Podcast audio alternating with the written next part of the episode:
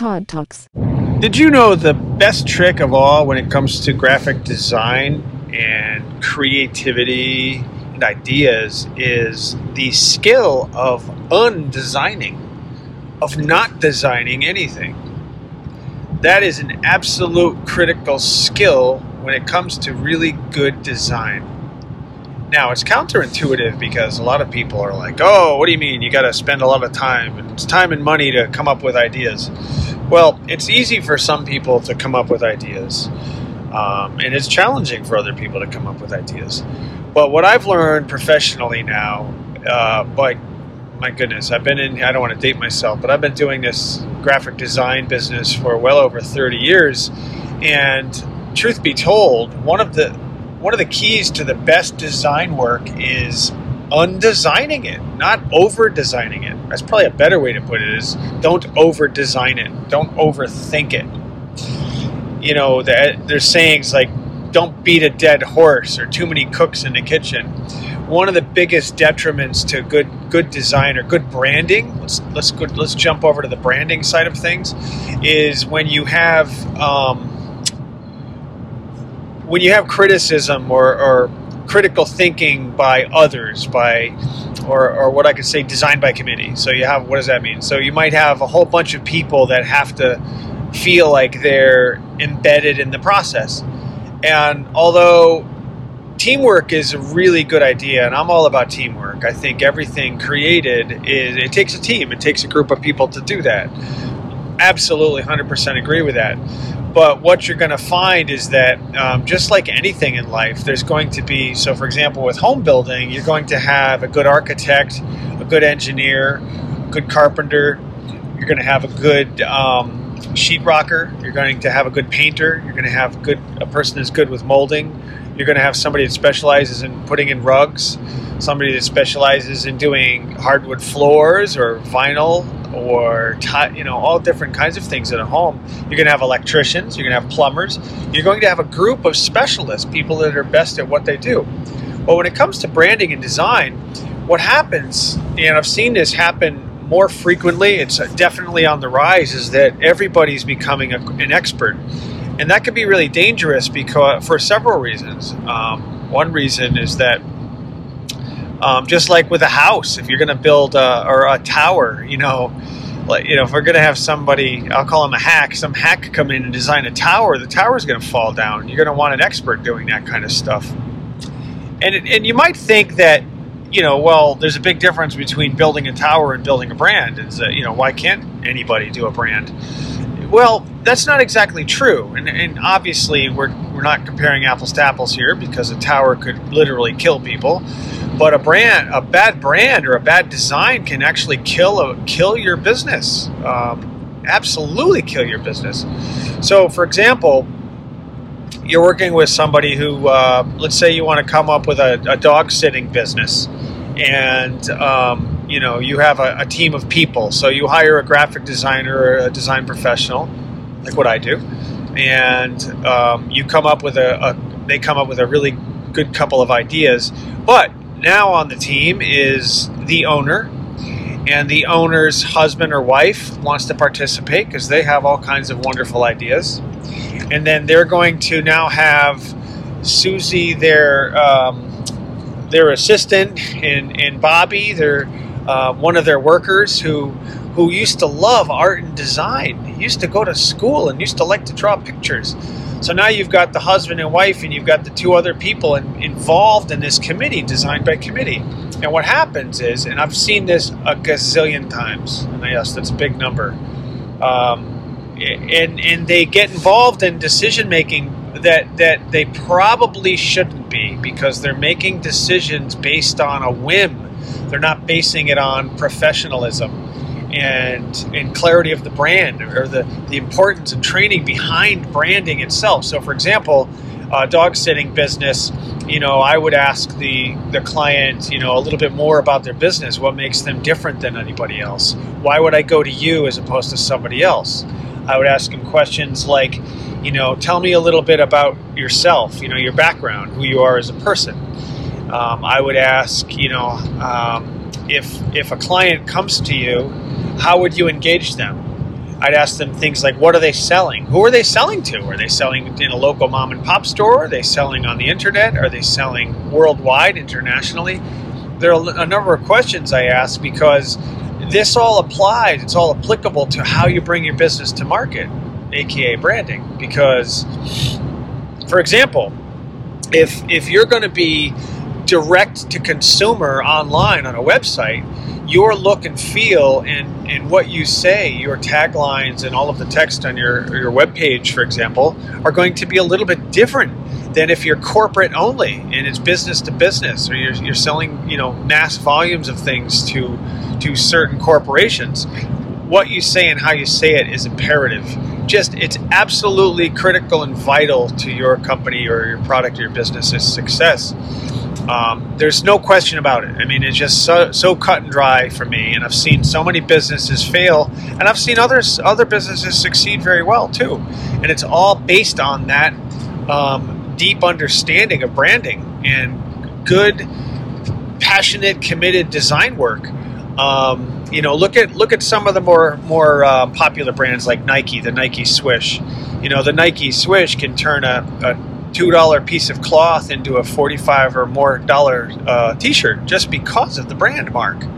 You've got FedEx, the FedEx logo. If you've ever noticed, you know, in between the letters of FedEx is an actual arrow moving to the right. It's uh, in forward motion. You know, there's a lot of thinking and thought behind that.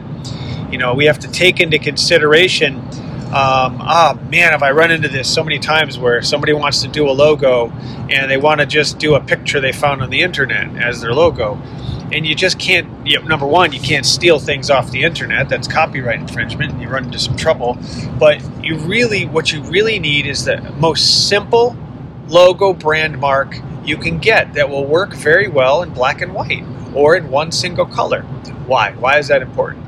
Because when you when you transition, when you move this logo to a website or a web page, um, for example, let's say it's a, a, a blue background and you're going to slap your logo on there, and it's a photographic logo with a lot of detail, and it's really small on the internet, which it will be. You won't be able to see it. It'll be real grainy and pixelated, and it'll look lousy.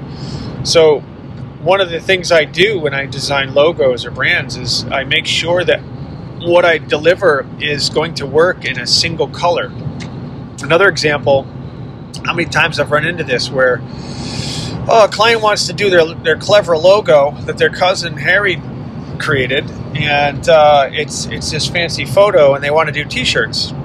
And then we get quotes for t shirts, and they cost thousands and thousands of dollars because there's more than four colors in a very specialized screen printing process, as opposed to a picture of Nike Swish and, and a nice bright red color, which they should very well have their own very specific Pantone colors for their brands so that it's consistent. Put that one single little red color on a t shirt, and it's much, much, much more affordable to create t shirts using that one color logo. So that's why it's really important to keep things very simple. And that's the whole premise and notion behind the, um, the skill or the art of of not over designing things, or the art of undesigning. Um, because again, in, in its simplicity is its value. Um, look around you at most great brands. You know, look at Google or Amazon or Apple. You know, especially Apple. I mean, I mean, whether you use the word Apple or just their simple bitten off Apple logo icon, it becomes well recognized. And not all brands are supposed to be like Apple, by the way. I've also run into that quite a few times where people are comparing their brand. I've had uh, yoga companies that are doing yoga classes saying that they want to be as big as Google. They're comparing themselves to a, a, a tremendously different business. And that's another reason to work with people that, that are experts in what they do because these people that that want to create something like Google, this one particular yoga company, they're asking for trouble because they're they're basing their whole brand and existence on on a on a on a farce, on a credible dream that doesn't make any sense, as opposed to finding out who they serve. Like if you go to YogaGlo, it's glo.com, but YogaGlo, they have an excellent brand clear mission statement on how to do yoga and how, how they appeal to people that want uh, general overall wellness. And the colors they use, the graphics they use, the terminology they use is all really geared around their mission. And that is really super important when uh, creating a brand. If, if you want the brand to succeed, if you want to make money doing what you're doing and you want to succeed, that's really important. And again, if you look at their brand as an example, um, it's very simple, it's very clean, it's not overdone, it's not over designed. And I think a lot of times with art, graphics, graphic design, um, people tend to overdo it. They think they have to create this gigantic mural of, of, of artwork um, when they really don't. We don't want people to overthink. We don't want people to, to look at something and really have to overthink things.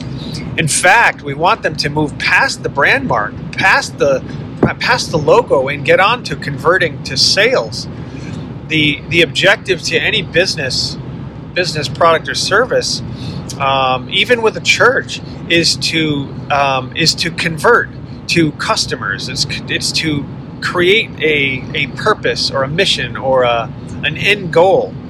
You know, so if you're selling a product, you want to sell products to earn an income, to make money on it.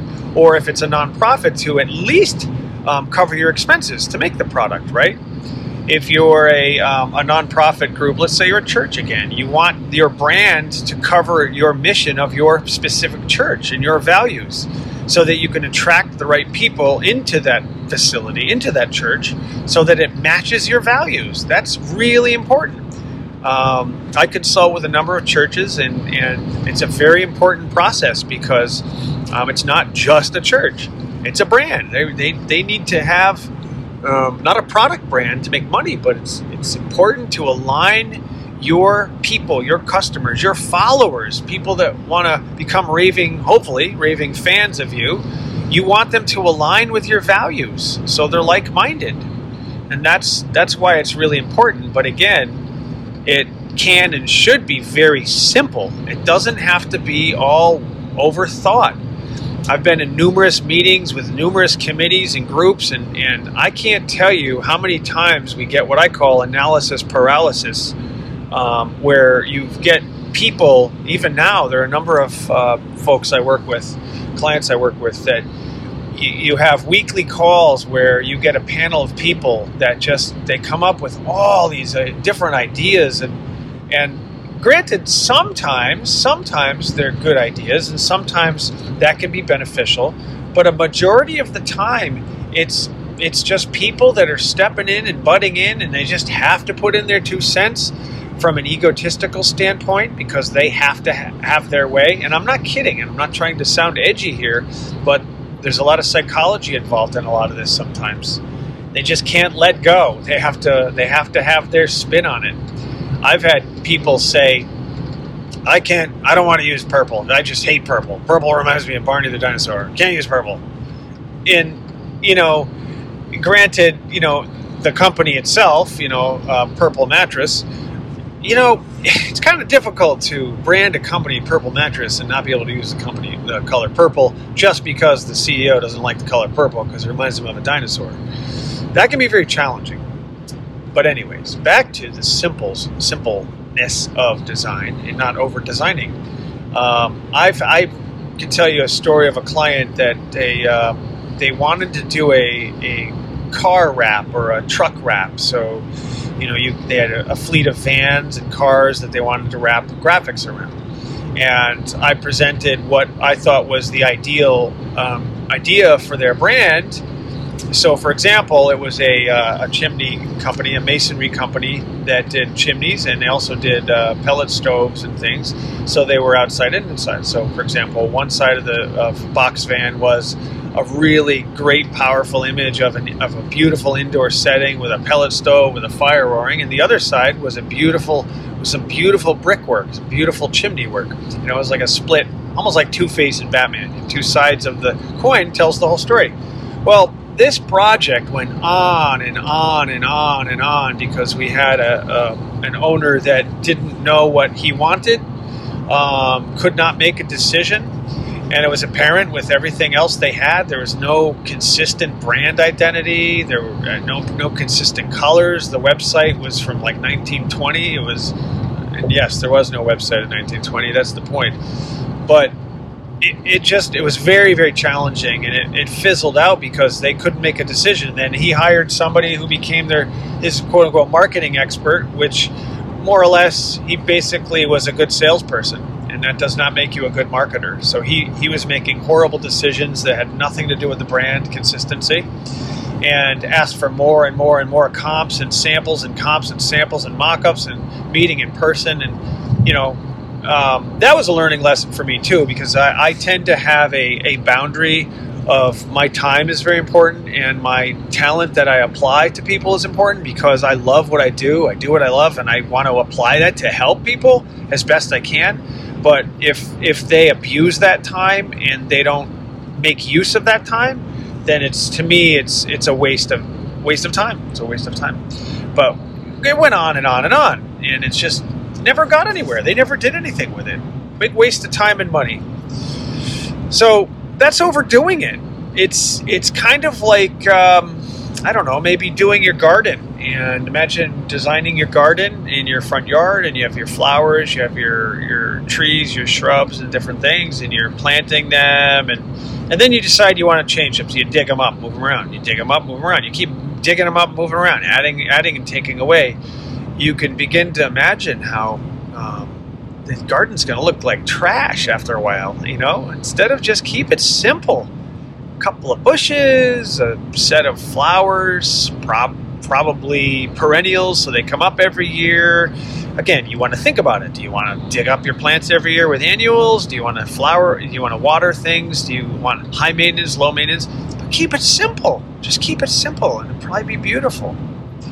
Um, same with our. Just think about your the simplicity of your life.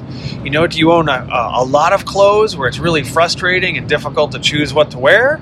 Or do you keep it simple? You know, a couple pairs of pants, a couple of your favorite shirts, a couple pair of shoes, real simple. Have a simple life. Go to a restaurant with a big menu, like go to a diner and they have like a multi, you know, like a 20 page menu.